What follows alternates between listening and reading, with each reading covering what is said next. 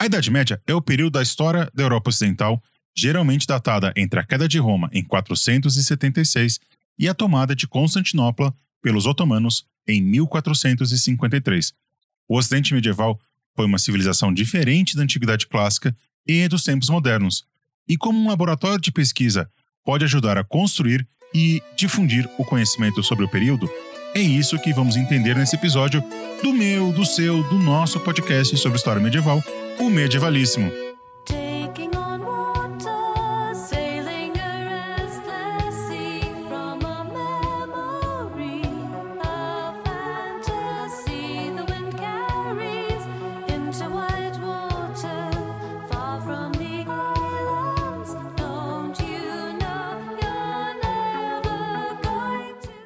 Sejam todas e todos muito bem-vindos a mais um episódio aqui do Medievalíssimo, o podcast dedicado de história medieval da Podcasts Clio. Aqui quem está falando com vocês é o Bruno e hoje eu tenho o prazer e o orgulho, posso dizer assim, de receber um dos laboratórios de pesquisa que me são mais queridos ao coração, ao Laboratório de Estudos Medievais, o núcleo lá da USP, o LEME.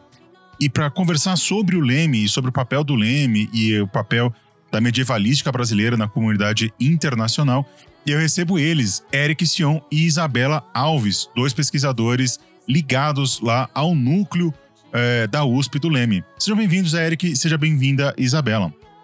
Muito obrigado, Bruno. É um prazer estar aqui hoje e agradecer você pelo convite e espero que a gente tenha hoje uma conversa bem legal sobre laboratórios e Idade Média, né? Coisas tão, tão legais e interessantes para nós. Oi, Bruno. Muito obrigada pelo convite. Eu reitero o agradecimento. É um prazer estar aqui. Estou bastante animada para nossa conversa.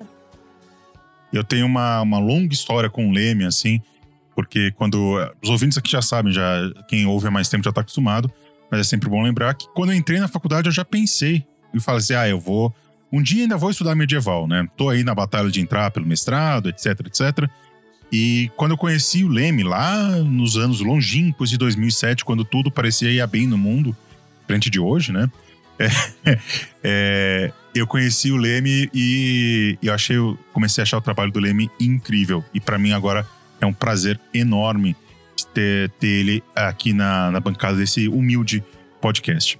E antes da gente falar um pouquinho do Leme, vocês vão ficar com alguns recadinhos aí. Nós vamos falar um pouquinho sobre uh, o Covid-19 numa sonora da Associação Brasileira de Podcasts, a ABPod. Se liga aí no recado.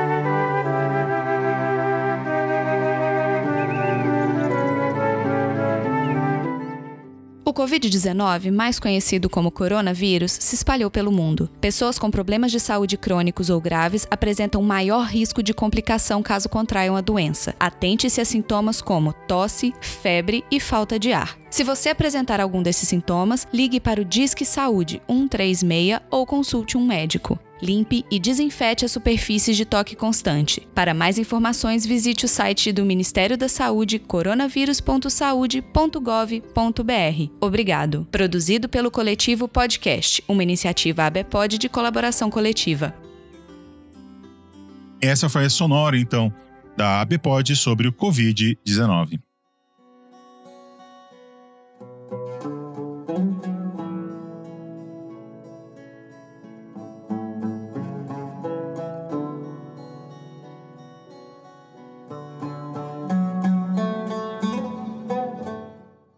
Se você quer que esse pequeno e humilde podcast continue no ar, pense em nos financiar. Para isso, você tem algumas formas. O Podcast Sclio está no Catarse, está no PicPay, está no, no Pix, tem todas essas formas para você nos ajudar. E os, é, como ajudar está tudo na descrição. Outras formas que você tem de ajudar a gente a se manter no ar é, é entrando na Livraria da Musa, que é a nossa livraria de virtual lá na Bom de Livros, onde você encontra é, livros com desconto e com garantia de entrega em todo o Brasil. Entrando pelo link da tá na descrição, Mesmo se você não encontrar o livro na Livraria da Musa, em qualquer outra livraria lá, você também faz com que nós ganhamos uma pequena porcentagem. Outra forma de você ajudar a gente é indo na Vandal, na nossa lojinha de camisetas de temática histórica. Tem uma lá que se chama The Análise. Procura, que ela é maravilhosa. Inclusive, é sobre o medievalíssimo aqui. E uma das vantagens de você ser financiador lá no Catarse é que você ganha beijos aqui em todos os nossos episódios. Então fica um beijo muito especial para os nossos financiadores e agradecer a eles, que é graças a eles que a gente se mantém no ar. Fica então um beijo para Cláudia Povo, para o Gabriel Bastos, para o Gui Asker, para o Henrique Mudim, para Juliana Santoros, para Laura Taide, para o Norton Cruel, para Paula Guizar, para Rosana Vecchia, para Rose Marques, para Suzana Taide e para a Vanessa Espinosa. Para todos vocês, meu muito, mas muito obrigado mesmo.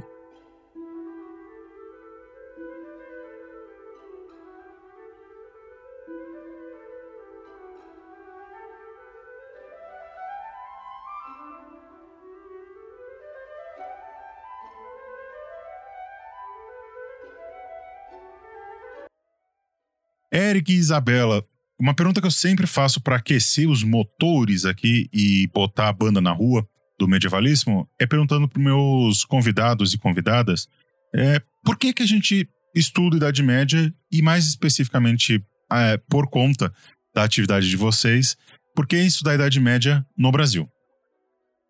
Olha, Bruno, é uma pergunta muito boa, né? E realmente é para deixar bem aquecido. Eu acho que eu começaria respondendo o seguinte: a gente tem que levar em conta que a Idade Média ela é, em primeiro lugar, uma convenção cronológica. Quando ela terminou e quando ela começou, é, são debates entre os historiadores, debates antigos, e que provavelmente não vai haver um consenso. É, depende muito da, do recorte que o historiador está querendo, né, se é algo cultural, algo político-econômico, para você poder estabelecer quando começa, quando termina. Uma coisa que é importante a gente ter também é o seguinte, que a Idade Média é, abarcou uma série de sociedades. Essas sociedades elas se transformaram ao longo desses mil anos que compreendem esse período, certo? E o que a gente pode sim destacar que elas têm de particular é que elas são, de certa forma, diferentes, elas foram, de certa forma, diferentes às sociedades que a precederam na antiguidade e também às sociedades que viriam depois, que no caso da Idade Moderna e da Idade Contemporânea, né? Então a gente tem que lembrar em conta sempre que a Idade Média ela foi pensada para categorizar essas sociedades desse período e ainda pensar que foi uma categorização focada no continente europeu, especialmente na porção ocidental do continente, né? Então também a gente pode pensar que é pertinente usar essa categoria para falar de sociedades africanas, asiáticas ou americanas.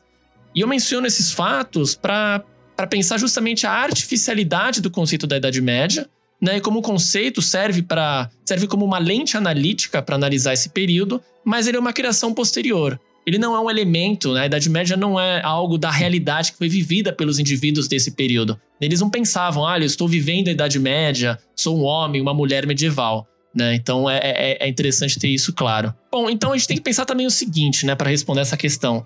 Desde o século XIV, no, no período que a gente chama de Renascimento, você tem autores que vão usar a Idade Média nesses dez, esses dez séculos é, como uma forma de uma forma de definir o momento que eles estão na história dos homens. O que eu quero dizer com isso? Na visão desses autores renascentistas, como Petrarca, por exemplo, a Idade Média ela compreenderia um período intermediário. Intermediário entre o quê? Intermediário entre a antiguidade, né, o período da Grécia, da Roma antiga, onde a humanidade estaria produzindo o auge da cultura, né, a cultura erudita, e entre também o período do, rena do Renascimento mesmo, né, o próprio nome já diz, que seria o período que esses autores defendiam, que era onde essa cultura antiga e erudita estava sendo re revivida. Porque na Idade Média ela havia sido esquecida, né, havia sido tirada às trevas, e até por isso que você tem esse termo Idade das Trevas, muito relacionado à Idade Média. Então a Idade Média ela servia justamente para isso, né, para você poder construir uma narrativa histórica sobre isso. E, e daí em diante, a Idade Média ela funciona como uma forma de comparação, né? O, o próprio, os próprios filósofos do Iluminismo também consideram a Idade Média de um jeito muito negativo. E no século XIX, no século XX, a Idade Média é sinônimo para de algo retrógrado, de algo atrasado, de algo arcaico, até o bárbaro, né? Em, em contraposição com o que é moderno, o que é civilizado, o que é avançado. E, e também, óbvio, né? Para também não deixar de fora, a Idade Média também foi olhada de uma forma positiva. Então você tem alguns autores do século XIX, por exemplo, autores romantistas, que olhavam para a Idade Média dizendo que lá existiam, é, é, existia uma sociedade que prezava pela tradição, que prezava pelo coletivo acima do individual justamente em contraposição com uma suposta modernidade que esquece do coletivo, valoriza muito o individualismo e representa um período de decadência cultural. Então a gente pode ver que a Idade Média ela foi considerada ali como um ponto para comparação, né, um, meio que um espelho para você poder se definir. Né? E fora do, do, do, próprio campo de estudo, né, se a gente for parar mais para o senso comum, ele é utilizado, ela é utilizada justamente para se referir a práticas que as pessoas consideram violentas, arcaicas, ou para falar de um período que não existia Estado, que existia um domínio tirânico, tirânico dos reis. Enfim, né? E as apropriações não param por aí. Você pensa também nos filmes, nos livros, nas séries, que eu pessoalmente gosto bastante, consumo bastante, mas quem me dera se esse período fosse só apropriado para esse tipo de entretenimento, né? A gente bem sabe que a Idade Média também ela é utilizada para você justificar ideias preconceituosas, construir discursos políticos que é, tentam legitimar movimentos de violência e de intolerância. E acho que para começar respondendo então essa pergunta, né, da primeira resposta, acho que é importante a gente produzir conhecimento científico sobre a Idade Média, né? Ou seja, um conhecimento produzido por historiadores dentro de uma academia, com métodos, com rigor científico, porque ele permite a gente construir e confrontar esses discursos políticos eh, ou essas ideias preconceituosas sobre esse período, né? Então acho que essa seria aí minha primeira, a minha primeira resposta.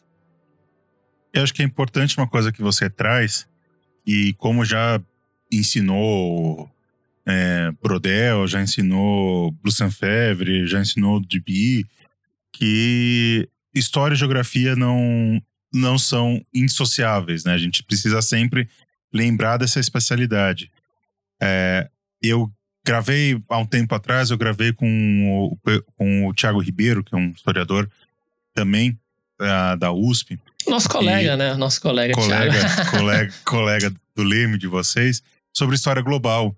Né? E, e ele chega na conclusão que se a gente for aplicar esse modelo de Idade Média, a gente não pode falar que existe uma Idade Média é, global. A gente tem que pensar sempre nessa Idade Média local. E nessa sua fala, eu acho que você traz muito bem isso, dessa questão de que a, essa Idade Média, que pelo menos esse modelo que a gente, quando a gente fecha os olhos e pensa num, nesse modelo medieval, ele só é aplicado realmente no, numa parte ainda do ocidente, do ocidente europeu uhum. e durante mais ou menos um período de tempo, mas a gente acabou alastrando demais esse, esse, essa divisão temporal, né? Acabou que virou a história de toda a Europa, né? De, quiçá de todo mundo, como esse período medieval. Sim, é muito comum você, mesmo quando você está na escola, né, no ensino fundamental, é, parece que a única coisa que existe nesse período ali do século, do século V ao século XV é a Idade Média, é a Europa Ocidental, né? Mal se fala do norte da África, quiçá do restante dos povos que viviam mais para baixo do continente africano e da Ásia, né? A gente mal tem isso na, na, na grade, né?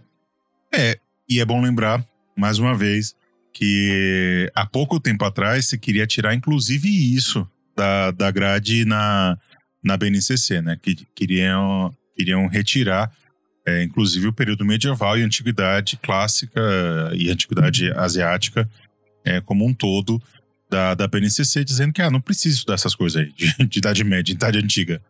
É, então, é, fazer medieval no Brasil, é, eu como pesquisador amador, digamos assim, né, não, não tenho vinculação nenhuma ainda, é, eu já percebo isso, que é sempre um, uma disputa, é sempre um, um, campo de batalha, assim, que a gente toda hora precisa ficar se justificando. É, essa ideia de, da, da história medieval no Brasil não ser válida, né, deles quererem tirar, tá muito relacionada com essa visão de que a Idade Média seria o passado europeu, né, ou o passado das nações europeias. E os historiadores no século XIX e também em um, um pedaço do século XX tinham muito forte essa noção, né? Depois de um tempo, acabou dando uma, uma ampliada nisso, né? E aí aos poucos a, os pesquisadores europeus, principalmente, começaram a, a encarar a Idade Média como um período onde se forma uma civilização europeia. Então você tem recortes mais amplos, mas ainda assim a Idade Média está muito associada com esse, com esse continente, né?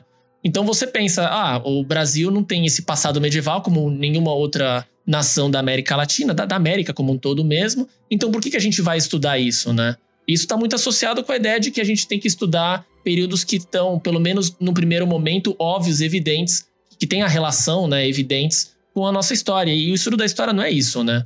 Então acho que está muito nessa ideia também do, do que por que, que a gente estuda história em si, né? É, aproveitando o, o gancho, né? E por que que a gente... Por que que você acha, por que, que vocês acham, né? Que a... Por que que surge essa ideia de ah, Brasil não é válido porque o Brasil é um passado europeu, é, a Idade Média é um passado europeu e a gente precisa é, valorizar o que é nacional. Só que assim, para a gente entender a formação do Brasil, na minha opinião, né? A gente precisa entender a formação de Portugal, precisa entender um pouco da história de Portugal. E se tem um país europeu que é medieval, é Portugal. né? Portugal é um país que tem, é, ele é um país que ele é impregnado na sua mentalidade, na sua, na sua gênese com esse espírito medieval. Então acho que, na minha opinião, não sei como que é a opinião de vocês dois, mas acho que fazer é, esse transporte do tempo, né, de entender as origens da Europa moderna, para a gente poder entender a origem é, daquilo que, inclusive, que esse pessoal que defende luta contra, que é o colonialismo. A gente precisa lembrar que para a gente destruir qualquer coisa, a gente, antes de mais nada, precisa saber o que é essa coisa. Eu, eu sou muito a favor do discurso decolonizador, é, de descolonialismo e tal. Só que não dá para ir taxando tudo de colonial e destruindo e, e silenciando, que é pior. Né? É, acho que a gente precisa primeiro entender o que é o colonialismo, da onde que vem e o que, que a gente pode fazer para combater.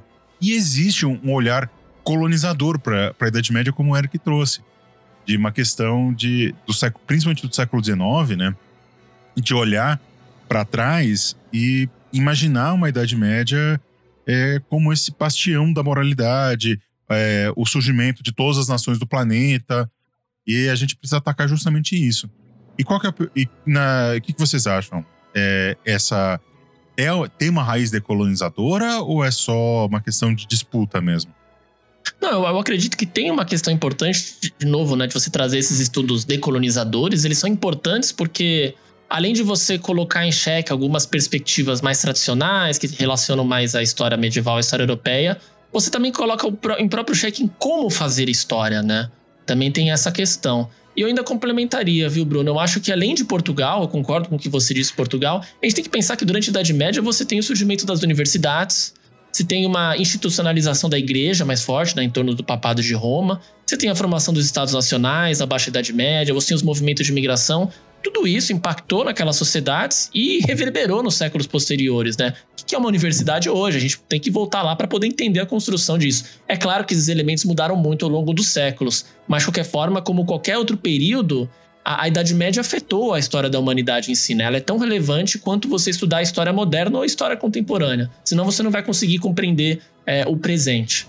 Eu acho que, assim, uma outra questão que a gente também pode pensar quando vai falar de Idade Média é o seguinte, né? Nós somos uma sociedade que valoriza a, a democracia, valoriza a, a, pluralidade étnica, cultural é, das pessoas que compõem né, a nossa sociedade aqui.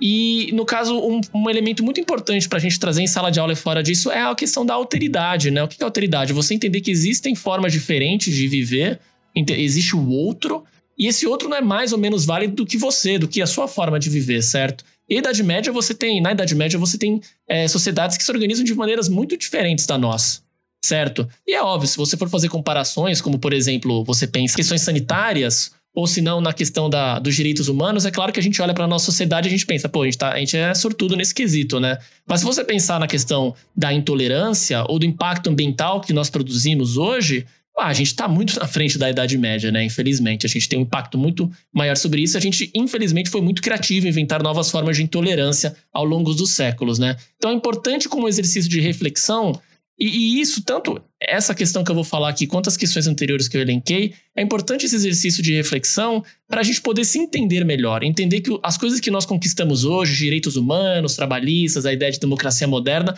tudo isso foi construído ao longo do tempo. Ele não é universal, não é algo natural das sociedades humanas. E você olhar para trás, olhar no caso da Idade Média que a gente está falando aqui, é uma forma de você perceber isso, de você valorizar as coisas que nós temos hoje, porque elas podem não ser para sempre, né? E se são, é porque a gente tem que lutar para que elas continuem aqui. E eu acho que a Idade Média, como qualquer outro período, pode oferecer isso, né? Eu acho que isso é importante. E eu não estou falando aqui que é importante estudar a, a, Idade Média por conta disso no Brasil. É importante essas coisas para qualquer povo, para qualquer nação que queira entender o seu presente, né? Então, eu, eu, eu acho que a, a questão de por que estudar a Idade Média, por que estudar a Idade Média e por que estudar a Idade Média no Brasil, elas são importantes, é importante a gente botar em xeque, às vezes, isso para pensar, né? Os estudiosos pensarem o seu campo, mas a verdade a pergunta é por que, que a gente estuda história, para começar, porque a Idade Média é um período como qualquer outro. E por que, que a gente estuda história no geral, não precisa especificar no Brasil, porque todas essas todos esses benefícios, eles são válidos tanto para o Brasil quanto para a França, quanto para a Alemanha, quanto para o Congo, enfim, são, são questões universais. Eu, eu, penso que a história é muito isso, é, é a gente compreender o nosso presente a partir dessas questões.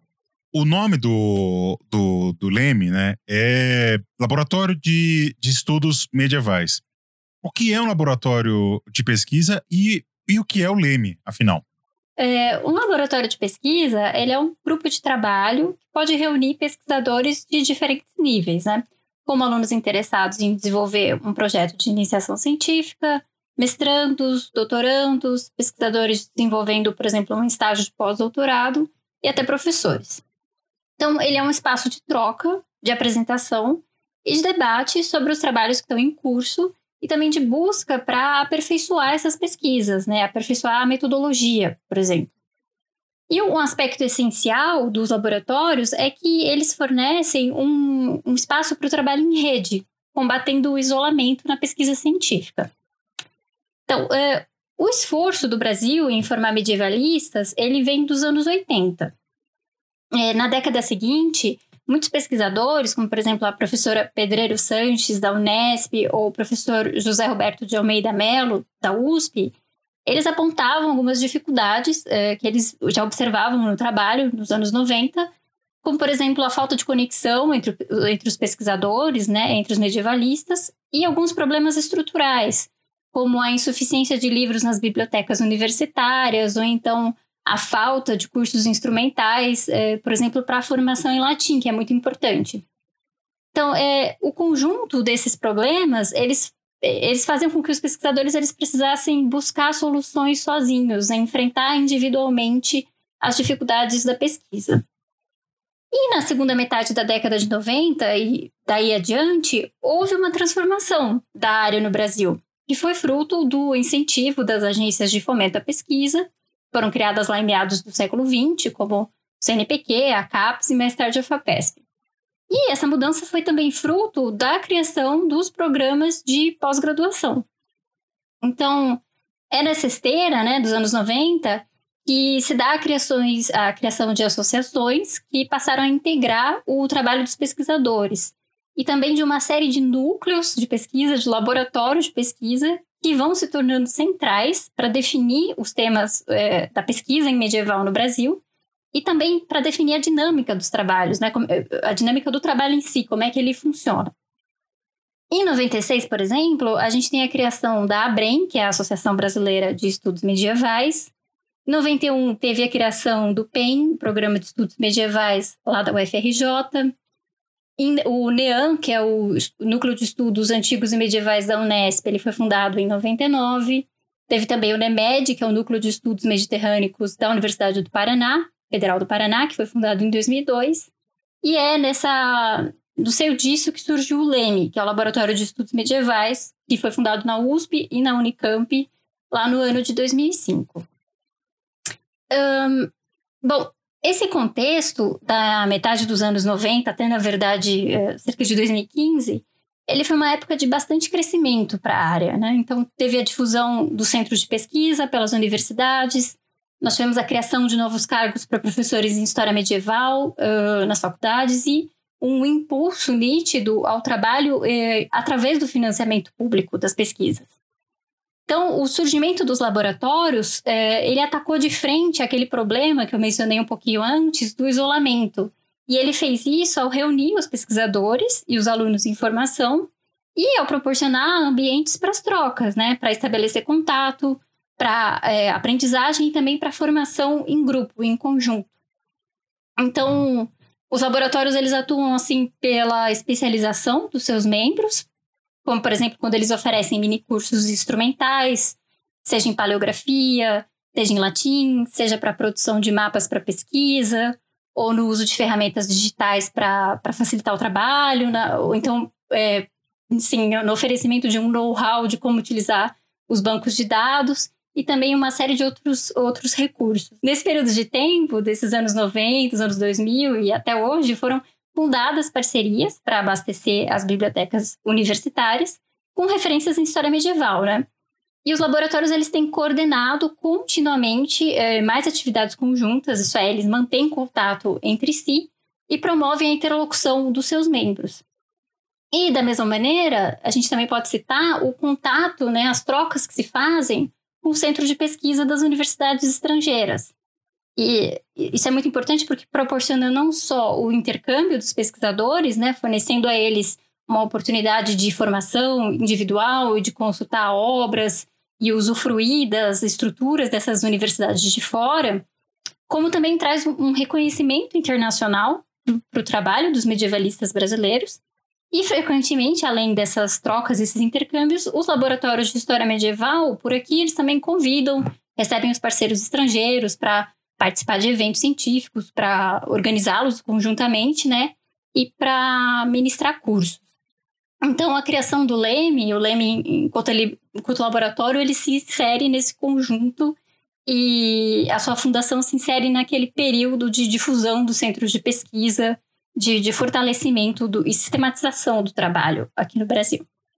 Quanto à sua segunda pergunta, né, o, o que é um laboratório e o que é o Leme.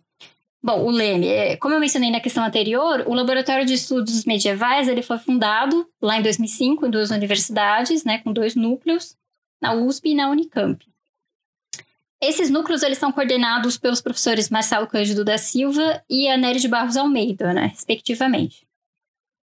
E o Leme, ele foi criado naquele momento histórico de fundação dos laboratórios, dos centros de pesquisa, país adentro, na temática de medieval, naquele momento de busca por conectar, por sistematizar a formação dos medievalistas aqui no país.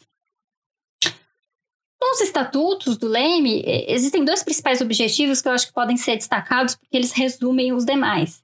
E eles são o de contribuir para o aperfeiçoamento das pesquisas, né, para a formação em história medieval no Brasil, e também de formar redes de trabalho, conectar pesquisadores, e aí seja nacionalmente, seja aqui no Brasil, seja internacionalmente. E, bom, por causa, né, tendo em vista esses uh, objetivos, diversos núcleos do laboratório eles foram criados ao longo dos anos aqui entre as universidades brasileiras.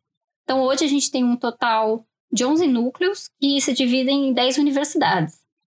Então, é, só para listá-los, né, para reconhecê-los todos, além da USP e da Unicamp, tem dois núcleos na Unifesp, que é a Universidade Federal de São Paulo. Um é coordenado pelo professor Fabiano Fernandes e o outro ele é voltado à história da arte. Ele é coordenado pela professora Flávia Galho. Tem também um núcleo na UFMG, a Universidade Federal de Minas Gerais, que é coordenado pelo professor André Miatello. Um na Universidade Federal de Goiás, cuja coordenação é da Adriana Vidotti. É, um na Universidade Federal do Triângulo Mineiro, a UFTM, cuja direção é da professora Cláudia Bovo. Um na Universidade Federal da Fronteira Sul, a UFFS, que é de coordenação do professor Renato Boy é, um na Universidade Federal dos Vales do Jequitinhonha e Mucuri, a UFVJM, cuja coordenadora é a Flávia Amaral, um na UFOP, Universidade Federal de Ouro Preto, e o coordenador é o Bruno Salles, professor Bruno Salles, e um no Nordeste, que foi fundado mais recentemente na Universidade Federal de Pernambuco, a UFPE, e a coordenação dele é do Felipe Augusto Ribeiro. É, então, há núcleos do, do laboratório em universidades das regiões Nordeste, Sudeste, Centro-Oeste e Sul do país. E já para estreitar as redes internacionais de colaboração, esses núcleos e os seus coordenadores, eles seguem caminhos diversos, né? Como eu falei, ora convidando professores para ministrar cursos por aqui, ora promovendo o intercâmbio de pesquisadores ao exterior, ou recebendo especialistas, por exemplo, para fazer estágios de pós-doutorado nas universidades brasileiras e para é, somar as atividades já realizadas pelos laboratórios brasileiros, ora coorganizando eventos científicos, entre outras atividades. Eu acho que uma coisa que, que acho que é importante que você traz é que antes da antes do surgimento de, de, desses diversos núcleos e laboratórios que a gente tem é, hoje no Brasil, existia. É, primeiro que existia uma medievalística, né, os, estudos, os estudos medievais no Brasil eram muito pequenos.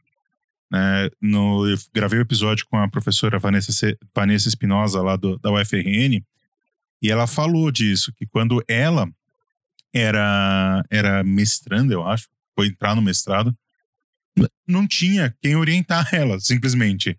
Sabe? Ela é uma, uma dificuldade muito grande. E acho que essa essa mentalidade de, do laboratório ser uma forma de rede, eu acho que é maravilhosa, assim, porque você. A, a, o trabalho acadêmico é um trabalho muito solitário. Né? Você fica muito preso ao, a, a você e o seu documento durante tanto tempo, assim, sabe? E, e você ter essas trocas, né? Você poder. É, você poder. É, um outro olhar metodológico, um outro recorte, esses, essas, esses debates positivos, né? Debate hoje, na, principalmente na internet, tem, tem um, uma coisa de briga, assim, não é bem isso, né?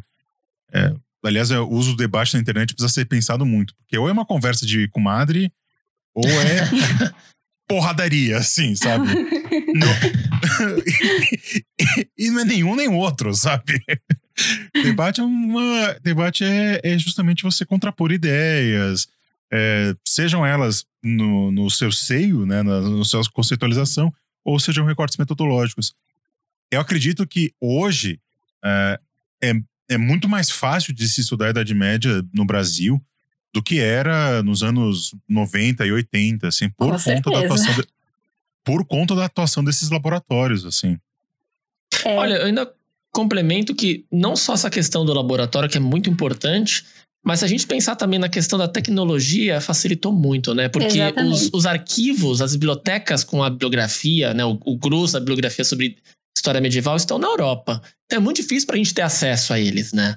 E com a internet, a gente tem acesso a uma série de artigos, a capítulos, a capítulos, a livros inteiros, a teses que a gente não tinha antes. Então a gente tem mais opção de tema e uma bibliografia mais atualizada, né? E acho que isso isso ajuda você a fazer uma, uma história medieval mais rica, não tem como. E se você ainda pensar na pandemia, isso só acelerou ainda mais, né? Você tem uma série de, de revistas e, enfim, publica, é, publica revistas e periódicos acadêmicos que abriram uma série de artigos, né? Acesso livre, gratuito para as pessoas. Então isso acaba acelerando ainda mais esse estreitamento, né, dessa, desse problema geográfico que a gente tem aqui de, de ter acesso às próprias fontes para poder trabalhar, né? E fica uma cutucada com, essa, com essas publicações de por que não é sempre assim, né? É, o conhecimento não tem que estar tá represado na mão de é, desses, desses órgãos e, e o conhecimento ele tem que ser para a gente ser difundido, né? Ele deve ser livre acesso sempre, não só em períodos desastrosos como o que a gente está vivendo hoje. E de fato, é, a tecnologia ela os avanços tecnológicos, o fato de que a gente pode, pode consultar a base de dados, é, sites que oferecem gratuitamente, essas revistas, como o Eric mencionou, oferecem o, o, livre acesso, fazem toda a diferença. Muitas vezes a gente escuta professores, é, o orientador comentando das dificuldades de conseguir, não era nenhuma obra, mas uma única referência bibliográfica, a quantidade de pessoas que nas décadas passadas eram, era preciso se contatar para conseguir a referência completa de uma obra. E essas dificuldades elas estão superadas. E isso do trabalho em rede, né? Não ter de enfrentar sozinho é, as dificuldades da pesquisa. E, por exemplo, os cursos de formação, a aprendizagem de novas línguas. E quando a gente fala de história medieval, também a aprendizagem desses cursos instrumentais de latim. Você não ter de fazer isso sozinho, mas poder contar com uma estrutura, faz toda a, a diferença. Exatamente. Eu acho que é, eu sou muito a favor de sempre uma coisa mais coletivista do que uma coisa é, individualista ao extremo, assim, sabe? É, é, a academia ela já tem essa essa essa coisa que é você e o, e o seu estudo e ponto final, sabe? Você exacerbar isso acaba te isolando ainda mais. Queria saber, né, como é que o Leme faz para, uh, como é que qual é a contribuição do Leme para uh, os estudos medievais no Brasil? Como é, qual que é a atuação do Leme? Qual que são os seus principais objetos? E E afinal, como que ele atua, digamos assim, na pesquisa aqui no Brasil?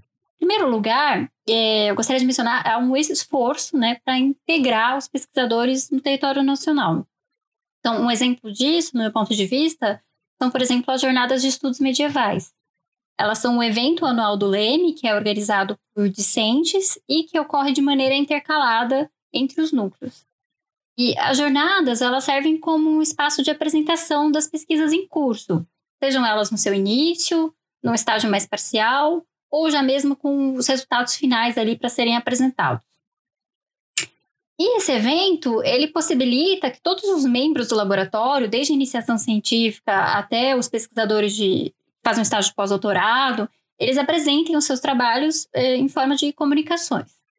As jornadas elas estão abertas a todos os núcleos, né? E elas proporcionam dessa maneira um espaço de interlocução entre os estudantes, de exposição de dúvidas, sugestões e comentários sobre os trabalhos dos colegas. E através desse evento a gente pode também se inteirar do quais são os assuntos em voga, as pesquisas no, nos diferentes núcleos e também definir diretrizes, né? Diretrizes para o trabalho conjunto futuro e mesmo para os novos temas das jornadas seguintes. Então, a primeira edição desse tipo de evento ela foi feita no núcleo lá da UFMG, em 2017, e a segunda aconteceu na UFG, Universidade Federal de Goiás.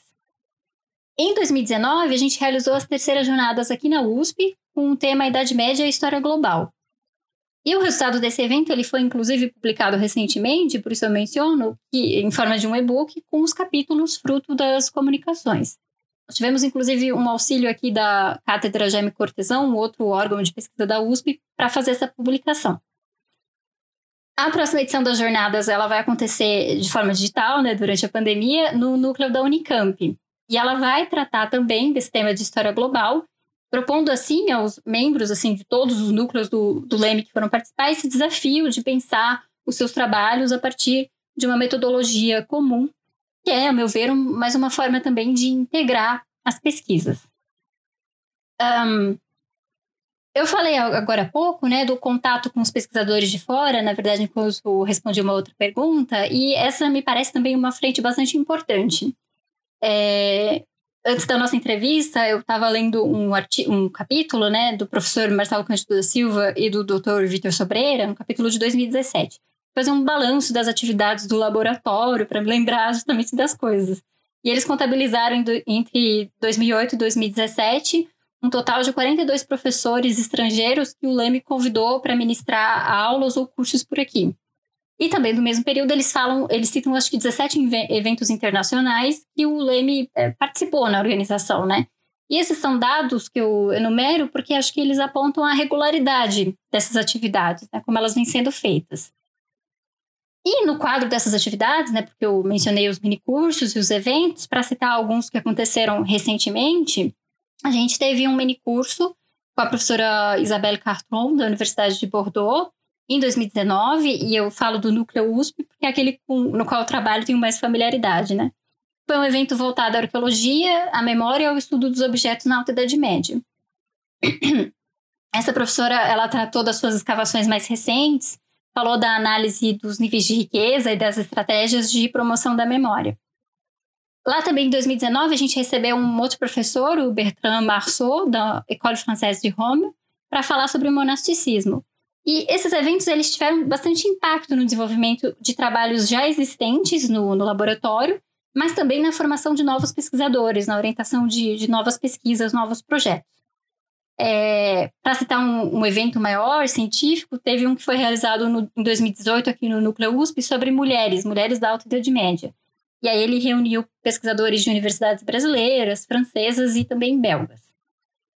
E durante o período da pandemia, como a gente mencionou, é, por causa da facilidade promovida pelas ferramentas tecnológicas, né, apesar dessas dificuldades impostas é, pelas restrições de isolamento, foi possível, inclusive, contar com esses pesquisadores de fora nas atividades é, mais regulares, semanais mesmo, do laboratório.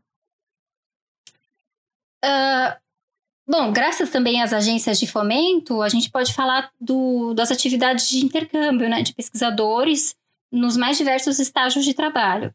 Por exemplo, houve alguns doutorados defendidos por membros do, do LEME, né, de de diferentes núcleos que foram feitos em regime de cotutela, né? alguns na Universidade Livre de Bruxelas, um outro na Universidade de Pádua, quando a gente contabiliza os últimos anos. E, recentemente, é, nós tivemos pesquisadores que foram realizar parte do seu mestrado ou do seu doutorado na Irlanda ou na França, como em Bordeaux e em Lyon. E isso contribui para a formação individual, né, como eu falei antes, mas também para fortalecer os laços e a comunicação dos medievalistas aqui no Brasil com as pessoas que orientam essas pesquisas no exterior e também com os laboratórios que acabam recebendo esses pesquisadores. É, já que eu toquei Nossa, nesse tema. É muito. É bastante coisa, hein? é enorme. Acho que é bom para o nosso ouvinte dar valor também para essas questões da, da, Tudo isso só é possível por causa da universidade pública, né? Então acho que é bom também sempre lembrar disso, né? Que é, tudo que a Isabela está falando aí é dentro da esfera da educação pública, de é, que só ela proporciona isso, né? Exatamente. É, quando a gente pensa nas é, nessas trocas, por exemplo, desses, é, desses projetos que vão ser realizados, uma parte deles no exterior, a gente está falando, na maioria dos casos, pelo menos em todos que eu citei, de financiamento público, né? É, trabalhos que são feitos com graças ao auxílio de agências de fomento possibilitam essa, essa troca, essa interlocução com, com as universidades estrangeiras. Então, sim, você tem toda a razão. É preciso defender a universidade pública e o financiamento público à pesquisa. É, ainda tratando desse cenário internacional, é, uma coisa que eu gosto bastante de citar é, são as redes de pesquisa, né, que têm sido criadas e nas quais o LEME tem participado. E elas atravessam diversos países e que elas são possíveis justamente hoje por causa das facilitações, das inovações trazidas com o avanço tecnológico e as redes de comunicação. Então, uma dessas criações foi a Rede Luso Brasileira de Estudos Medievais, que foi fundada em 2012, a partir de alguns eventos realizados no núcleo Unifesp e também na Universidade Nova de Lisboa. E outra iniciativa, um pouco mais recente, de 2015, é a Rede Latino-Americana de Estudos Medievais. É, ela foi criada em 2015, né, a partir de encontros entre pesquisadores brasileiros, chilenos, argentinos, peruanos e costarriquenhos. E essa rede ela tem lidado é, justamente com os debates centrais que a gente teve aqui hoje, as perguntas iniciais, que é o da contribuição dos pesquisadores latino-americanos ao estudo da Idade Média. Então, por que estudar esse tema por aqui, né? Como justificar, como responder essa pergunta que a gente escuta é, com muita frequência, é, que é uma pergunta normal de se fazer, né? Refletir sobre aquilo que a gente faz. Então, é uma iniciativa que promove contato internacional para além das universidades europeias, né? É, e que fortalece as pesquisas que são realizadas aqui na América Latina. É, ainda para responder a sua questão de como contribuir para os estudos medievais no Brasil, é, eu acho que um dado bastante importante é, por exemplo, a tradução de obras para o português, obras recentes que foram publicadas no tema de história medieval. Então, é interessante mencionar aqui é, a coleção de estudos medievais, que ela é fruto de uma parceria do Leme com a editora da Unicamp, e já foram lançadas recentemente, né, nos últimos tempos, através dessa coleção, algumas traduções, como uma obra O Satã Herético, do Alain Bourreau, O Inventar a Heresia, com a organização da Monique Zerner, A Cavalaria, do professor Dominique Barthélemy, interessante para quem pensa o problema da, da violência, e a formação da ideia de cruzada no Ocidente cristão, do Jean Fleury. E como eu te prometi é, falar sobre a pluralidade das pesquisas é, que o laboratório abarca, elas são de fato bastante variadas, é, elas se estendem todo o período medieval e dialogam também com estudiosos de outros períodos, uh, naquilo que o Eric mencionou sobre a convenção cronológica. Então, você vê um esforço em estudar as sociedades do período medieval através de temas que, na verdade, perpassam outras épocas. E a partir de problemas que partem muitas vezes das reflexões, das inquietações do cotidiano. Então, hoje no laboratório, você pode encontrar é, pesquisas em, que estão em curso sobre o problema da fome, das crises, das mudanças climáticas, é, da, do impacto das mudanças climáticas sobre as sociedades antigas, das respostas ou da resiliência que as sociedades antigas tiveram aos momentos de crise. É, pesquisa sobre o poder, a negociação no seio das elites, a sua identidade. E também que tem uma metodologia diversa, algumas trabalham com cultura material, outras com documentação textual, outras com análise de imagens ou com tudo ao mesmo tempo. E é também trabalho sobre o problema da violência, o comércio, a economia moral, eh, as ordens religiosas e mendicantes, e também o Mediterrâneo, o espaço mediterrâneo com as circulações por ali. Então, e, além de tudo isso, vale também mencionar uh, os pesquisadores que lidam com o ensino de história medieval e também o tema das apropriações da Idade Média. Então, lidam, por exemplo, com séries e filmes e obras de literatura e analisam esses trabalhos. Então, existe uma riqueza temática e, do ponto de vista, os encontros do laboratório, né, sejam reuniões, sejam eventos, sejam cursos, eles promovem algo muito benéfico e não só do Leme, mas dos encontros, é, todos os laboratórios que reúnem pesquisadores de objetos diferentes. Né? Eles promovem assim uma troca de ideias entre pesquisadores com é, objetos de estudo, pontos de vista, especialidades distintas. Então existe, como você mesmo falou, um olhar diversificado que é bastante benéfico ao trabalho, né? Ter o olhar de pessoas que estão trabalhando outra coisa, com outros problemas, outras preocupações, e ajuda muito a pensar uh, os problemas da pesquisa de uma maneira diversa, sob diferentes perspectivas. Sabe o que você estava falando aqui? E me, me veio na, na, lembrança aqui, da, quando eu estava fazendo graduação, aquelas conversas maldosas de, de graduandos, assim, né? E o pessoal reclamava muito do Leme na, quando eu estava na, na graduação, isso era 2000 e, 2007, 2008, mais ou menos, faz um, faz um tempo já. E o Leme era o, o clube dos francos, né? Porque tinha uma época, acho que, que tinha menos membros, e aí tinha menos, é, tinha menos, menos pesquisas e tal. E se pesquisava muito sobre a questão da, da monarquia franca, dos carolíngios, dos merovingios e tal. E era, tinha uma, o pessoal tinha, falava, ah, lá o pessoal do, do clube do, dos francos. E eu fiquei, é, eu fiquei bem, bem feliz, assim, quando a Isabela traz essa quantidade enorme de, é, de temas e de recortes, né? Acho que acho que, mais uma vez, ressaltando, essa é a potência de você trabalhar em rede, né? Em vez de você trabalhar só é, focalizado e, e, individualizado. Com certeza. E é, é, trabalhar com membros de núcleos diversos, é, pessoas também que podem ter uma formação diversa, isso é, é muito benéfico para tornar mais plural os temas das pesquisas. Mas essa, essa história eu não, não sabia, não. Mas nas histórias da graduação. É, pois é, pois é, essas conversas maldosas aí, né, que o pessoal fazia. Né? E não é, não é só do Leme, é de, de toda, de todo, todo, todo mundo. Eu acho que é uma coisa que não, não querendo puxar tanto o saco assim da, da, da minha alma mater, mas a USP, nesse sentido, no, no, no, sentido medieval, assim, tá muito bem servida, porque os três laboratórios que atuam lá são laboratórios incríveis, né? O Leme, o Labora e o Latim são, aliás, os três eu já tenho o prazer de poder dizer que tem um episódio aqui no, no Medievalíssimo. É, eu, acho, eu acho que é, ele está muito bem servido né, em termos disso. Eu acho que se um se você que está ouvindo e está querendo entrar numa universidade é, para estudar medieval, assim, gosta da Idade Média, pensa com carinho na USP, viu? Porque a USP está muito bem servida de laboratórios e de professores, é, da pesquisadores sobre o assunto, sobre o tema, né? É porque, posso acrescentar? É, Pode, claro. É, é porque a gente tem que pensar, né, que é comum mesmo no, no começo até do, do, laboratório, não no lema específico, no, enfim, é comum o, os professores orientarem os alunos dentro daqueles temas que eles têm mais familiaridade, né, muito mais, é muito mais fácil mesmo, né, é uma questão de, pra, de praticidade mesmo. Mas com o tempo e, justamente com essas redes que a Isabela comentou, é possível você abranger temas maiores, porque a, apesar, por exemplo, do, do, do, meu orientador não ser especialista no meu tema, óbvio, ele é especialista em pesquisa, então os comentários dele são fundamentais. Mas por conta desses vínculos que você cria com outros, outra, outros laboratórios e que tem especialistas em outros temas, você consegue fazer uma pesquisa que está muito longe, às vezes, do, da temática que normalmente o professor trabalha ou orienta, e a pesquisa consegue ser feita, né?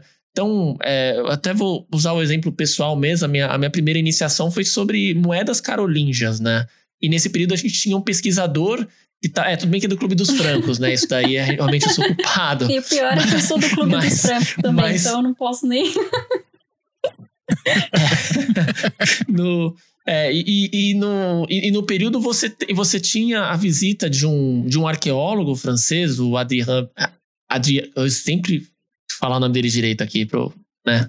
É, Adrien, Adrien Bayard, que ele estava fazendo justamente um, um, uma espécie de, de intercâmbio, né? Ele ficou aqui durante dois ou três anos, agora eu não tenho certeza a duração, e nesse meio tempo ele estava orientando pesquisas de alunos do, do laboratório da USP sobre arqueologia medieval. Então, foi possível, ou melhor, não que não, não fosse possível, mas facilitou muito ter a presença dele ali para também auxiliar, não só durante a, a própria pesquisa, mas também sugerir esses temas, sugerir esses problemas, né?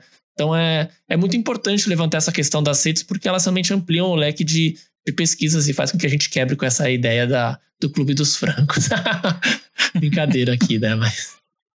Não, nada contra. Eu acho um tema maravilhoso, assim. Uhum. É, é, um tema importantíssimo para a Idade Média, mas é aquela é, é aquele olhar de quem está de fora, né? É, e é aquele. É, e a questão de aluno também enchendo o saco, né? A gente uhum. é e já foi aluno e sabe como que a gente também fica sempre de picuinha com, com o professor e com, com a instituição de forma geral. Nesse, nesse aproveitando aqui esse gancho que a gente está falando sobre é, a, a, contribuição do, do Leme para os estudos medievais no Brasil, como é que o, o Brasil hoje está é, tá posicionado em relação à, à medievalística de uma forma geral? A gente tem uma medievalística, é, podemos chamar assim, moderna, ou ainda a gente está muito preso a, a, a, a metodologias e formas de estudar mais antigas. Olha, Bruno, eu vou te falar que, felizmente, nas últimas décadas, a pesquisa em história medieval no Brasil avançou bastante. Eu vou aproveitar o gancho até de algumas questões que a Isabela mesmo é, falou anteriormente, porque essa questão dos laboratórios, dessas sedes, de fato ajudam a gente a não só ter esse leque maior de temas, mas eles botam a gente em contato com os debates que estão acontecendo em outros lugares do mundo certo? Então, justamente essa questão de, de especialistas, de professores virem para o Brasil ou de alunos serem enviados lá para fora para fazer cursos e visitar as bibliotecas, os museus e, enfim, complementar a formação deles, ajuda muito a gente estar tá sempre atualizado nos debates. E não só ser atualizado dos debates que estão acontecendo lá, mas também mostrar o nosso trabalho para os outros, né? Para o pessoal lá fora, porque realmente você vai fazer publicações em português aqui, só uma minoria vai conseguir ler essas publicações lá fora e vice-versa, né? Como qualquer outra, outra língua, os limites que ela, que ela impõe, né? Então, essa, essa questão das redes do laboratório é muito importante. Uma outra questão também que eu já levantei é a questão da, da, da, da, da, tecnologia, da internet. Então, isso permitiu que a gente conseguisse justamente ter acesso à bibliografia atualizada sem depender das bibliotecas, né? Ou de compras de, de obras caras, às vezes a gente tem que importar essas obras para conseguir ter acesso. Então a, a digitalização desses livros, até a venda deles com preço menor, ajuda bastante. Né? Então, assim, os temas que a Isabela já, já, já disse, né? a questão de política, conexões do Mediterrâneo, violência, fome, elas são parte hoje das pesquisas aqui. E mesmo os temas anteriores, temas que já eram pesquisados, como a questão da, da, da, da da, das ideias na Idade Média, questões culturais, elas também são atualizadas, né? Porque você tem acesso a autores que trabalham essas questões hoje e você se atualiza, você bota novas fontes para dentro, dentro desses campos. Então, no final, a gente acaba ganhando muito com isso, né? Uma troca muito rica para os dois lados, né? Para o Brasil quanto para o restante dos países. Então, eu acredito que por essas razões, principalmente, né? Como a história medieval se organiza aqui, a gente conseguiu sim superar e a nossa medievalística hoje é bem dinâmica. E qual que é a nossa posição no, na comunidade internacional, assim? Qual que é a relevância dos estudos brasileiros do período para a comunidade internacional? Olha, pensando que é, é tão válido a gente estudar a Idade Média no Brasil como em qualquer outro lugar, e pensando que nossos temas estão atualizados, estão dialogando com, com, com interlocutores lá fora, então, assim, o, o Brasil oferece mais cabeças pensando os problemas, né? Mais mentes trabalhando sobre isso e, enfim, trabalhos competentes que estão lá fora.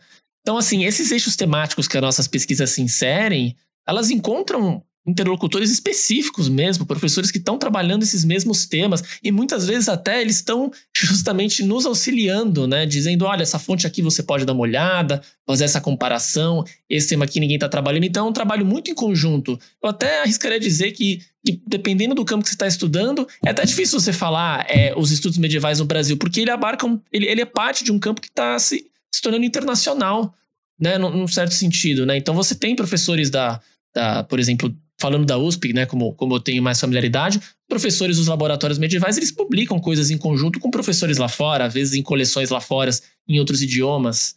Né? Então, essa divisão nacional, Brasil, França, Inglaterra, é uma coisa muito mais, assim, digamos, formal do que de fato como o trabalho acontece. Né? E, e também uma outra questão que é importante a gente frisar é o seguinte, né? É, como a gente comentou no começo do episódio, a, a história medieval na Europa estava muito associada a essa questão das identidades nacionais, identidades europeias. O Brasil, por estar tá fora desse, dessa, dessas questões, o Brasil, por ele não estar tá tão próximo. É, na realidade, não faz parte, né? A gente pensar nossa história como parte da história medieval. Isso facilita a gente poder trazer coisas novas para o debate, inovar, pensar fora da caixa nesse sentido. A gente tem, não que você não tenha, eu não quero generalizar aqui, você tem excelentes historiadores europeus que fogem dessas tradições, fogem dessa ideia de Idade Média é história da Europa, certo? Eu digo que nós temos uma facilidade já em conseguir produzir essas coisas, porque a gente não está nesse contexto que está preocupado com a identidade europeia, por exemplo, né? E a gente também não precisa ficar justificando para nossas agências de fomento e para as universidades que a gente vai pesquisar a Idade Média porque a gente quer pesquisar sobre a nossa cultura, sobre a nossa, as nossas raízes. Não, então a gente consegue contornar esses problemas e, e a, gente acaba, é, a gente acaba se tornando interlocutores com ideias originais também, com ideias próprias que acabam é, influenciando tanto debates tradicionais e né, ajudando a, a renová-los, quanto também a debates recentes. Eu acho que uma das barreiras maiores que a gente enfrenta é a língua, né? Uhum, completamente.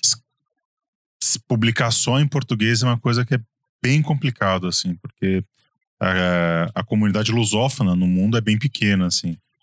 Então, apesar de eu achar o português a, a língua mais bonita do, do planeta, né? eu sou né? apaixonado né? pela sou apaixonado pela língua portuguesa. Eu acho que é a a pouca disseminação do português como uma segunda língua, por exemplo, ela é uma barreira muito grande para nós brasileiros nos mais variados campos, isso não só na, nos estudos medievais. O, eu gostava que dois, dois convidados meus já falaram disso quando estavam lá fora. É, e, por exemplo, falou de uma hora lá, é, acho que falou sobre a, sobre a peste bubônica. E eles estavam na hora que falou disso, parecia que tinha acontecido ontem, sabe? As pessoas estavam uhum. é, enlutadas por um evento que nós, por ter esse afastamento é, espacial, né, não aconteceu aqui na, no Brasil, simplesmente. A gente consegue ser muito mais objetivo. Então, isso mostra a potência que a gente tem, é, de novo, né? A potência que os nossos pesquisadores têm no Brasil, isso também não é só história, não é só história medieval, não é só história, de forma geral, e que só, só acontece graças à, universidade pública. A universidade, em primeiro lugar, e a universidade pública no Brasil. Então, para o nosso ouvinte, de forma geral, né, a gente precisa sempre, em história principalmente, a gente precisa sempre bater nessa tecla que a gente precisa defender sempre que possível a universidade pública. É, é, muito interessante essa questão da língua que você falou, porque é isso, né? O Leme, por exemplo, contribuiu com esses com essas traduções, né? Mas você pensa quando você entra numa iniciação científica, num mestrado ou doutorado na área, é incontornável. Você tem que lidar com essa questão da barreira linguística. Felizmente, o inglês tem se tornado cada vez mais frequente nesses trabalhos, mas se você for pensar na Idade Média, você tem muitos trabalhos em francês. Então você acaba tendo que, que, que aprender, pelo menos, a, a fazer a leitura desses textos para você conseguir. Às vezes, a bibliografia principal do seu tema, não tem como. Então é importante você ter historiadores brasileiros trabalhando nesses temas aqui, porque eles produzem obras em português e ajudam a traduzir obras lá fora, né? Obras de, obras de referência. Não, e você pega assim, é, uma, uma das principais obras de referência que existe hoje na, nos estudos medievais é o Legado de Roma, do Chris Wicker, né? Uhum. E ele foi traduzido pelo Leme faz pouquíssimo tempo, faz acho que cinco anos, cinco ou seis, cinco ou seis anos.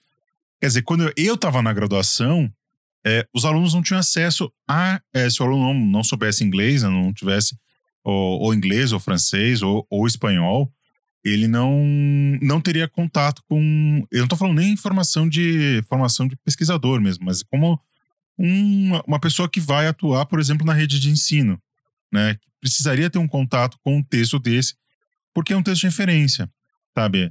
É um texto que propõe uma outra visão sobre a Idade Média, faz uma crítica também a, a, uma, a uma, certa visão lá do, dos franceses em relação à própria, à própria Idade Média. Então, a importância que, que uma, um laboratório, um grupo como o Leme tem, é, às vezes ele pode, ele pode ser imensurável, né? Porque, imagina assim, é, minha, é uma geração inteira de professores que estão atuando por aí, ou pesquisadores, né? Sempre lembrar que essa a formação é dupla, que às vezes não tiveram acesso a, a essas traduções que, que o Leme fez, etc. Então, acho que é essas atuações de, de tradução, de pesquisa, de extensão, eu acho que é sempre a gente precisa ficar muito atento é, para que isso ocorra e ocorra cada vez mais e com mais qualidade. E é isso. Não, é completamente. E para isso a gente precisa justamente do investimento, precisa de verba pública para poder fazer isso. Daí a importância também manifestar aqui a minha defesa da universidade pública para pesquisa como um todo, né? É, porque eu acho, eu acho pouquíssimo provável uma instituição privada chegar e dar o seu exemplo, né, Eric? Olha, tem um professor lá na França que estuda arqueologia numinística francesa do período medieval, né? E ele vai vir aqui, a gente vai financiar ele, vai patrocinar ele, vai, vai ter que dar casa, comida e roupa lavada para ele, né? E você vai poder estudar com ele. Acho pouco provável uma instituição privada faça isso sem. Seja ela de ensino, seja ela de não ser ensino, né? Então é, é sempre bom mostrar essa, essa realidade aqui para todos nós. Bom, para finalizar aqui o nosso programa, o nosso bloco principal, eu queria saber a posição do, do Leme em relação à história pública e quais são as ações que vocês tomam. Uma eu já conheço bem, que é, é o podcast do Leme. Aliás, ouçam, que é um, é um podcast muito bom, que é o Estudos Medievais. Mas qual tipo de outras ações que vocês fazem é, em relação à, à história pública? Obrigada, Bruno, pela recomendação do, do podcast do Leme, muito gentil da sua parte. É, Bom, tem várias atividades do laboratório hoje que são voltadas ao que a gente chama mais genericamente de divulgação científica, na maior parte das vezes, né? Então, vocês estão com podcast, é, há também perfis no Facebook, no Instagram, e também na forma de indexadores de conteúdo. E gostaria de fazer alguns comentários antes de citar propriamente essas atividades. É, alguns desses projetos, eles foram lançados é, agora, durante a pandemia, né? Com os pesquisadores trabalhando à distância. Isso foi possível, mais uma vez, é, por causa da facilitação das redes sociais, do trabalho em grupo que a gente mencionou tanto aqui hoje. E o que a gente vê é uma atualização constante das ferramentas tecnológicas e dos meios de comunicação. Então, há uma quantidade cada vez maior de dados que estão sendo armazenados e disponibilizados online, o que inclui documentos históricos e narrativas sobre o passado. E houve, assim, uma mudança na, na manutenção da memória, na armazenagem e também nas formas de aprendizagem né, e no acesso a, a esses documentos. Por um lado, isso trouxe alguns questionamentos quanto ao papel do historiador, das universidades e do professor, né? Por exemplo, na sua capacidade de tratar do passado, é, na veracidade daquilo que se pesquisa, daquilo que se ensina. E nesse meio, né, nesse âmbito, se insere um debate é, recente que a gente tem no Leme sobre humanidades digitais. A gente teve alguns eventos em 2019, por exemplo, eu dou novamente o exemplo do Núcleo USP, porque é aquilo que eu, é aquilo que eu mais conheço, voltados a discutir isso. É, esses eventos eles ocorreram em parceria com pesquisadores do MAI, Museu de Arqueologia da USP, do Departamento de Letras e também alguns influenciadores digitais, por exemplo, que trabalham com podcast. É, foram reuniões em que a gente debateu métodos, dificuldades da divulgação científica e em que foram apresentados já alguns resultados como alguns jogos criados, por exemplo, se não me engano, no seio do, do MAI mesmo, para o público amplo a partir das pesquisas. A professora Cláudia Bovo, que a gente citou aqui hoje, do Núcleo FTM, ela é um dos membros do LEME que mais trabalha com esse tema da difusão e particularmente com história pública, né? para utilizar a expressão que você mesmo usou. Ela coordena alguns projetos de divulgação na UFTM, que eu vou citar mais à frente, e também trata em diversos trabalhos, apresentações, da noção de autoridade compartilhada, é, segundo a qual a divulgação científica ela não é só feita de uma maneira unilateral, mas levando em conta o conhecimento, os interesses do público num dado tema, num assunto, estabelecendo-se mesmo um, um, diálogo com ele, né? Então, dessa maneira, as atividades de divulgação elas vêm cumprir esse diálogo além de apresentar os resultados das pesquisas em curso na universidade. Então, é, são atividades que evidenciam a metodologia dos trabalhos, que mostram a materialidade da pesquisa, né? Por exemplo, a análise documental. Elas evidenciam os percalços, quais são as dificuldades, e existem muitas, é, metodológicas mesmo, de análise, e os caminhos também, as saídas que são tomadas pelos pesquisadores frente a esses desafios. Como eu citei a professora Bovo, um dos projetos que ela coordena na UFTM é o Esquinas Medievais. Ele pode ser consultado no Instagram. É um projeto de ensino que divulga conteúdos em história medieval, com uma atenção particular para o tema das apropriações contemporâneas da Idade Média. Então, eles organizam e noticiam também, é, além disso, atividades, por exemplo, como mesas redondas. E eu sei que o projeto ele esteve ativo durante todo o ano de 2020. É, Ainda para falar sobre projetos coordenados pela professora Cláudia, é, existe também o Barbaridades Medievais. Ele é um projeto de extensão que divulga conteúdos em história medieval ao público amplo. E ele faz isso através de um perfil no Instagram. É, o, a equipe do Barbaridades, eles trabalham bastante com produções é, culturais na temática medieval. Então, eles recomendam e comentam, fazem análises sobre peças de literatura, filmes e séries. E eles lidam bastante também com esse tema das apropriações contemporâneas, né, por consequência da Idade Média, e publicam materiais também sobre alguns temas mais específicos, alguma série de posts sobre questão de gênero, da religião, da mitologia. Ainda no Instagram, eu gostaria de recomendar uma outra atividade de divulgação do Leme, que é o Vero Medieval, que é do núcleo da Unifesp. Ele é coordenado pela professora Flávia Galha, né, esse projeto, e ele trata é, consonância com a especialidade da professora, que é do tema da arte. No perfil deles, no Instagram, dá para ver, é, é possível ver, por exemplo, desde afrescos até esculturas, objetos do cotidiano ou peças mais extraordinárias, né, datadas no período medieval, até mesmo peças de arquitetura. E é, a partir da análise desses objetos, o canal reflete junto ao público sobre temas maiores, por exemplo, estilos e técnicas de decoração, de ornamentação no passado medieval, sobre o que, a gente sabe da circulação desses bens, o que, a gente sabe da circulação dos materiais necessários para produzir essas peças. Então, ali também acaba se abordando necessariamente o tema das trocas comerciais. E também, através desse canal, dá para acompanhar atividades dos núcleos do LEB. Então, é bastante coisa também, né? é bastante coisa. Já dentro do núcleo do USP tem, é, por fim, é, cinco projetos que a gente pode citar. Um deles é o Guia, é, que ele é um indexador de conteúdos que foram produzidos na América Latina, em, guia é, em história medieval. Então, ele conta com videoaulas, podcasts, artigos científicos, teses, dissertações, etc. E traz a referência desses trabalhos, indica onde é que eles podem ser obtidos online, né? Ele já tem mais, bem mais mil entradas, então, ele é da responsabilidade ali dos membros do Núcleo USP. E esse projeto ele é coordenado pelo professor Marcelo Cândido da Silva e o coordenador da equipe é o doutor, o Tiago, Tiago Jureis Ribeiro, que você recebeu aqui no, no Medievalíssimo.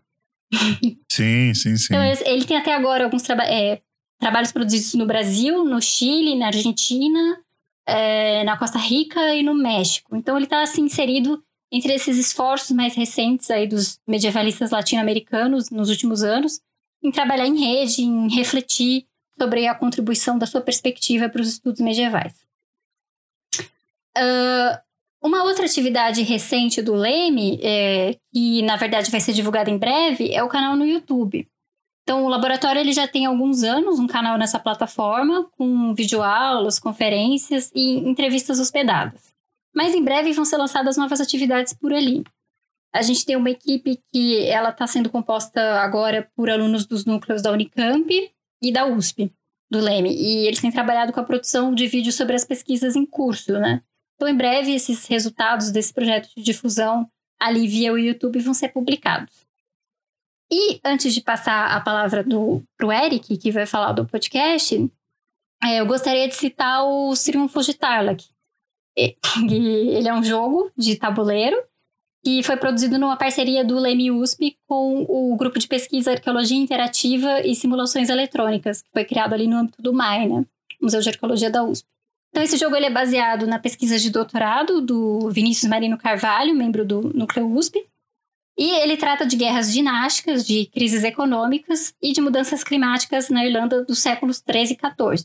O que o jogo faz é que ele vai justamente ambientar os seus jogadores naquele cenário, como agentes políticos em disputa, Passou ali o dilema de uma série de decisões, como movimentação de exércitos e formação de alianças, e decisões econômicas e as suas consequências, né? Também tudo sob a influência de intempéries climáticas. E esse projeto tem previsão de lançamento para o final de 2021. E nesse caso, para todo mundo que tiver interesse, dá para acompanhar o processo de desenvolvimento desse jogo na página do Instagram do Leme USP, onde o Vinícius publica alguns diários de desenvolvimento. É, Bruno, em primeiro lugar, agradecer você a sua menção ao, ao Estudos Medievais. Eu fico feliz que você conheça o projeto. É, ele foi idealizado lá no primeiro semestre de 2020, ali no começo da, da pandemia. O professor Marcelo ele, ele tinha ciência de que eu estava envolvido em outro projeto de podcast. E aí ele pensou se a gente né, não podia produzir alguma coisa justamente pensando na história pública voltada para a questão da Idade Média, né, pensando no laboratório. Então, ali ao longo dos, meses do, do, primeiro semestre, que, casou bastante mesmo com a questão da pandemia, a gente começou a, a pensar o modelo do podcast, enfim. E aí, depois, mais para frente, a, a Isabela, né, a Sara e o, e o Gabriel também é, adentraram na equipe, né? A, a Isabela também atua fazendo roteiros pro, pro podcast, me ajuda nas edições também, que são coisas bem trabalhosas, né? A Sara e ela tem esse papel e o Gabriel ele cuida de toda a parte estética, né, da identidade visual do, do, do podcast, as capas, do logo, enfim, é, toda vez que ele manda eu fico maravilhado com, com o trabalho dele.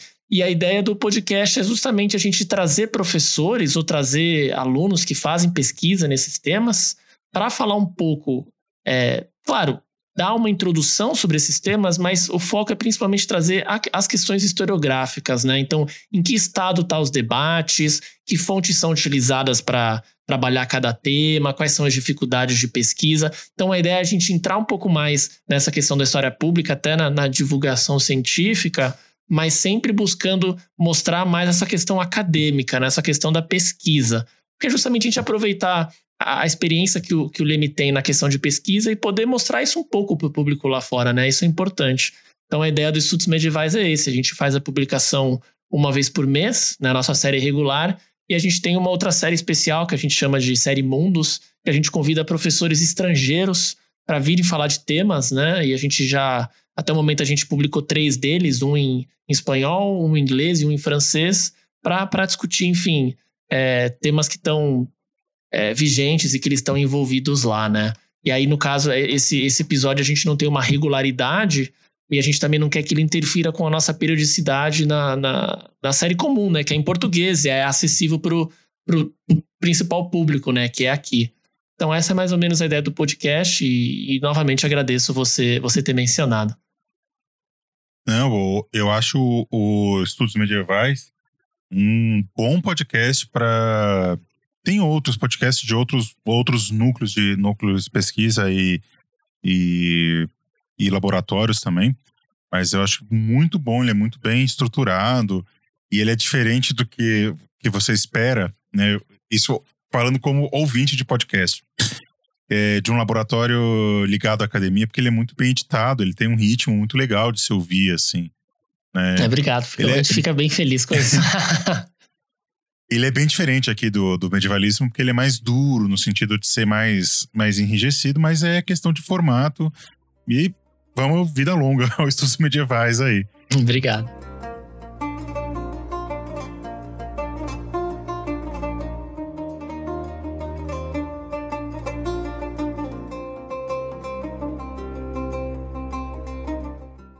Érica e Isabela, eu tenho muito a agradecer para vocês. É, e agora eu queria pedir para vocês uma, antes da gente encerrar o programa, fazer um, que vocês pudessem fazer algumas indicações é, sobre é, ou sobre o Leme, ou sobre os estudos medievais no Brasil. A casa de vocês aí. Pode ser uma indicação ou é, teórica ou cultural sobre o que nós conversamos aqui.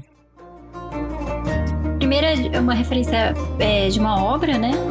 Que é a Idade Média Perspectiva Latino-Americana, mas o título é em espanhol, original.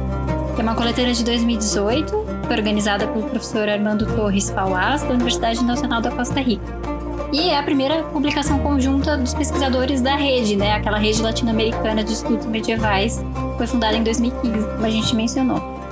E os textos que compõem esse livro refletem justamente sobre os temas centrais aqui da entrevista, que é a contribuição da perspectiva é, dos medievalistas latino-americanos latino-americanos no, no estudo e no ensino, né? Nesse tema de história medieval. Mas também tem ali outros assuntos. E num sentido próximo de reflexão sobre por que pensar a Idade Média hoje, mas alertando especialmente para os perigos de abusar do passado medieval, das apropriações, por exemplo, os usos que se fazem dele hoje por grupos de extrema direita, eu gostaria, a gente mencionou o podcast e eu gostaria de sugerir um episódio que eu gosto bastante, que é o que a gente gravou com as professoras Nery de Barros Almeida e a Cláudia Bovo, que se chama Pensar a Idade Média no século XXI. E ele discute, fala é, de alguns temas em comum com a nossa conversa, como a persistência de estereótipos do período medieval, seja como uma época de violência endêmica, ou seja outra face dessa moeda, que é o perigo da romantização. Essas são as minhas duas sugestões. Bom, eu tenho duas recomendações para fazer. A primeira delas é um artigo da professora Nery de Barros Almeida, titulado A História Medieval no Brasil. Ele foi publicado na revista Signo em 2013. Você consegue encontrar facilmente na internet, acesso acesso público e de, gra e de graça para todo mundo, tá? Ele é um artigo um pouco mais acadêmico mesmo, é uma linguagem mais acadêmica, mas acho importante citar porque ela discute justamente esse percurso da história medieval no Brasil com mais detalhes, né? Então, para aquela pessoa que ficou interessada em saber como se constitui o campo aqui no Brasil, fica aí a recomendação. E, um outro, e uma outra segunda recomendação é, é uma coletânea organizada também né, pela professora Nery de Barros Almeida e pelo professor Robson Della Torre, o, Medi o, o Mediterrâneo Medieval Reconsiderado, publicado pela editora Unicamp em 2019. E eu acho eu achei legal trazer essa, essa recomendação porque agora falando um pouco menos da questão teórica, da questão da pesquisa feita no Brasil, esse, essa coleção ela traz uma série de, de textos publicados por, por historiadores de várias universidades e lá ele justamente tenta trazer uma perspectiva é, recente, nova, sobre como pensar os processos históricos ali na região do Mediterrâneo, né? Utilizando ele como eixo principal para você fazer as análises. Então, para a pessoa que tiver curiosidade de, de ver um texto que tem uma perspectiva recente, que tem uma, uma um debate atualizadíssimo sobre isso, eu recomendo esse livro que tem vários temas diferentes: economia, cultura, religião, política, enfim, é um prato cheio aí para quem tiver curiosidade em saber um pouco mais sobre a Idade Média. Eu tenho duas recomendações para vocês de forma geral, mas principalmente para você que é professor do ensino fundamental, do ensino médio, que é o site do Leme, né? O site do Leme é muito bem feito. Acho que o, o Leme ele tem essa qualidade de ser, acho que conta com diversos talentos aí. Ele é muito bem feito, ele é muito bem interativo e ele é. Não precisa, não precisa ficar clicando em muito lugar, assim, você consegue entender ele muito bem. E o livro do professor que é coordenador do, do projeto, né, do, do laboratório, no núcleo da USP, que é o professor Marcelo Cândido, a, a, o livro que ele escreveu para a editora Contexto, que é o História Medieval. E acho que é um, uma síntese muito interessante de tudo que a gente conversou aqui e ele é uma, um manualzão, assim, bem prático na hora de você preparar a aula. Principalmente se você quiser fugir dessa história muito episódica, assim, né? E querer fazer uma história mais. É, pensar esses temas em sala de aula do que ficar simplesmente é, descrevendo lá o que é o feudalismo e etc, etc. Acho que é uma, um, um bom uma boa ferramenta para vocês, meus colegas professores.